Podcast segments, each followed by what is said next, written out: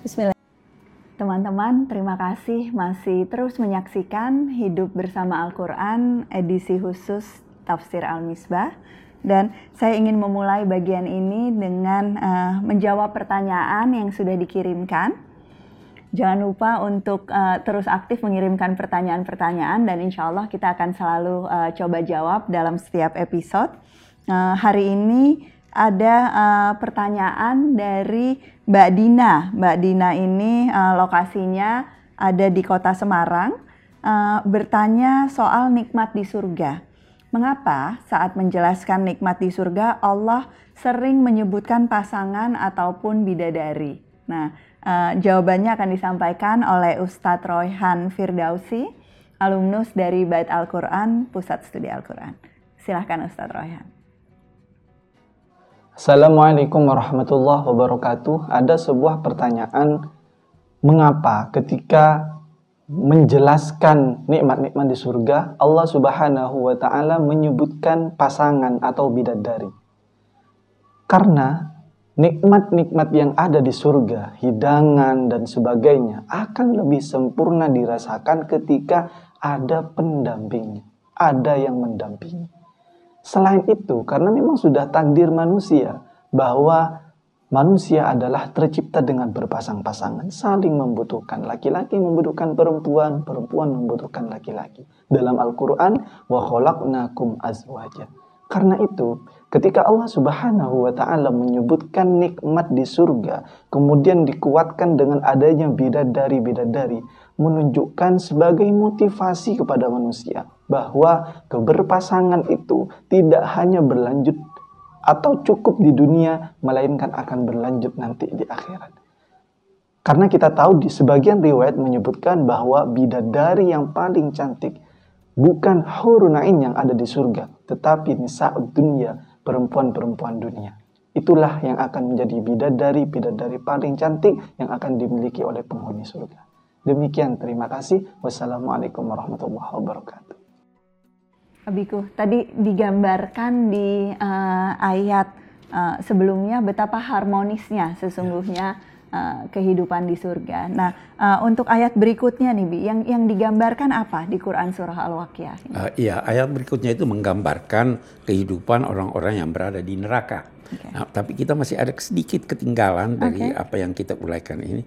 Uruban kita sudah terangkan bahasa, berbagai macam maknanya. Atroba, apa artinya atroba? Okay. Atroba itu oleh ulama dikatakan sebaya. Sebaya, jadi usianya sama. Sebaya.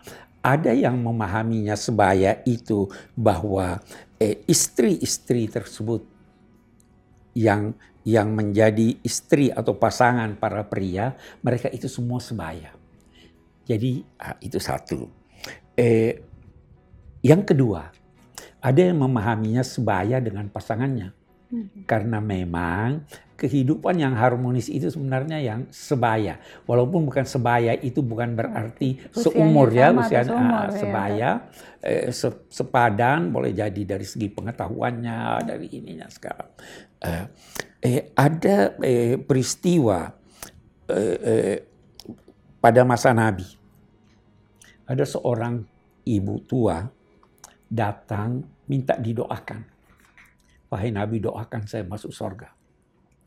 Maka Nabi bergurau, tapi tidak diketahui oleh wanita ini bahwa beliau bergurau. Kata beliau, di surga tidak ada orang tua. Syok dong, ibunya kasihan.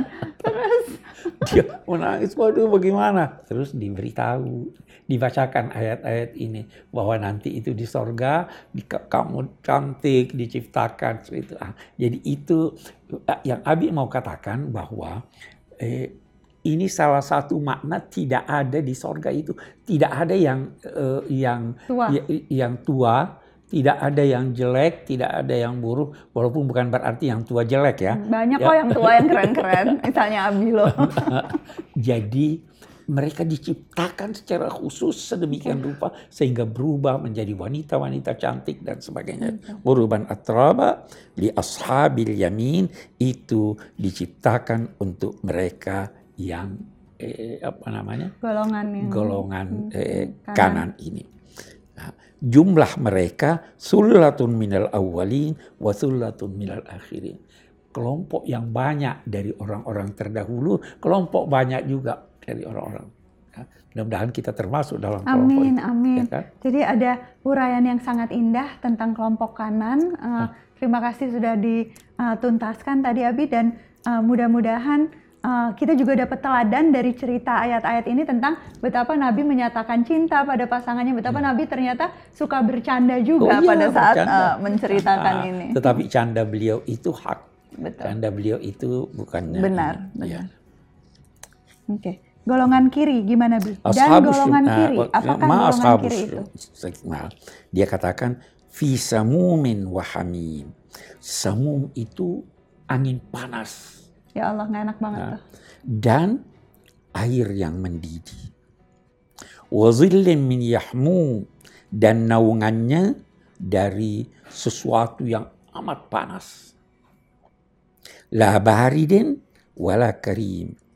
Tidak dingin, tapi tidak juga bukan sejuk, tidak juga mengandung kebaikan sedikit pun. Boleh jadi tidak dingin tapi ada baiknya. Ini sama sekali tidak ada baiknya. Atau satu hal yang dipertanyakan oleh ulama, kenapa dia tidak sebut neraka? Iya, ini nggak digambarkan langsung. Tidak ada gambaran yang digambarkan samumin wa hamim. Anginnya, dikatakan ini digambarkan yang kecil, yang sedikit, yang ringan aja sudah begini, apalagi yang panas. Jadi bayangkan apa yang akan didapatkan oleh orang-orang durhaka ini. Yang ringan sudah seperti ini, apalagi yang ini, ya toh. Labarin. Baru dikatakan innahum kanu qabla dzalika mutrafin. Sebelum ini mereka itu hidup berfoya-foya. Satu hal lagi kita mau lihat. Ketika berbicara tentang penghuni surga, dia tidak sebut apa amalannya. Ketika berbicara tentang penghuni neraka, dia sebut apa dosanya. Apa yang dilakukan di masa lalu. Kenapa begitu? Jawabannya, masuk surga bukan karena amal. Karena rahmat Allah. Masuk neraka karena amal. Okay. Jadi kita di neraka karena dosa-dosa yang kita dilakukan. Kita di surga karena kasih sayang Allah. Oke, ya toh. Jadi ada yang berkata begini, kok kejam betul. Ada yang berkata, kok kejam betul. Masa cuma melakukan dosa sekian tahun terus masuk neraka selama-lamanya. Disiksa selamanya, betul. Nah, jawabannya begini. Anda tanam sebiji tomat. Bisa lahir berapa biji tomat? Bisa nggak terhitung, Bi. Nggak terhitung. Kenapa? Karena itu yang Anda tanam. Dilakukan dengan sengaja yang Anda tanam. Begitulah amal-amal. Anda tanam ini akhirnya begitu. Ada satu orang berkata, saya minum segelas air tidak apa-apa. Bagus. Tapi kalau minum segelas air ada setetes racun, bisa membahayakan. Jadi apa yang dilakukan itulah yang diperoleh. Betul. Karena itu di sini dia sebut. Apa itu dosa yang paling ini yang disebut di sini? Hidup mewah. Tidak mengingat Tuhan. Syirik dan lain-lain sebagainya. Naum kanu qabla dzalika mutrafin. Ini bukan berarti bahwa hidup mewah itu terlarang. Tapi yang dilarang berfoya-foya. Dilarang berlebihan. Mubazir, tidak memanfaatkan yang kita miliki dengan tujuan yang benar. Wa kanu yasirruna 'alal hinsil 'azim, dan mereka bersikeras untuk melakukan dosa yang sangat besar, yaitu mempersekutukan Allah. Musyrik. Ada juga yang berarti al-hinsil azim adalah mengingkari sumpahnya. Manusia dilukiskan pernah bersumpah di hadapan Allah. sebelum lahirnya ke bumi ini. Alastu birabbikum, bukankah aku Tuhanmu? Semua menjawab, iya. Ya. Engkau adalah Tuhan kami. Itu pengakuan, ini yang mereka ingkari. Wa kanu yasirruna 'alal haithil 'azim wa kanu yaquluna a idza mitna wa kunna turaban wa 'idhaman a inna lamab'utsun. Mereka terus-menerus berkata, apakah kalau kami mati dan kami telah menjadi tanah, tulang belulang, apakah kami masih bisa dibangkitkan lagi? Mereka mengingkari itu. Awa aba'unal awwalun, apakah orang tua kami yang telah terdahulu itu juga akan dibangkitkan? Jawablah wahai Muhammad, innal awwalina wal akhirin lamajmu'una ila miqati yaumin ma'lum. Yang awal dan yang akhir semua akan dihimpun menuju suatu waktu tempat yang telah ditentukan oleh Allah. Jadi ini kembali menegaskan bahwa hari kiamat itu tidak bisa diingkari ya, Bi. Betul-betul pasti akan terjadi, dan kemudian apapun amal kita, dosa-dosa yang kita lakukan, kita kemudian akan mendapatkan ganjaran dari Allah Subhanahu wa taala. Dan untuk para pendurhaka ini digambarkan betapa situasinya, keadaannya, tempatnya itu amat sangat tidak menyenangkan, tidak ada sedikit pun kebaikan. Mudah-mudahan kita semua bisa terhindar untuk berada dalam golongan kiri yang digambarkan oleh Quran Surah Al-Waqi'ah ini.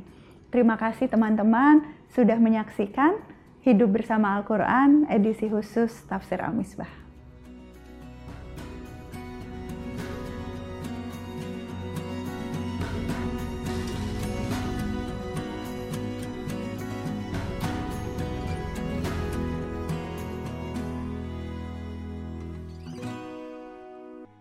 Cariustadz.id adalah sebuah platform yang membantu menghubungkan umat dengan jaringan ustadz dan ustazah yang ramah dan kompeten di seluruh Indonesia.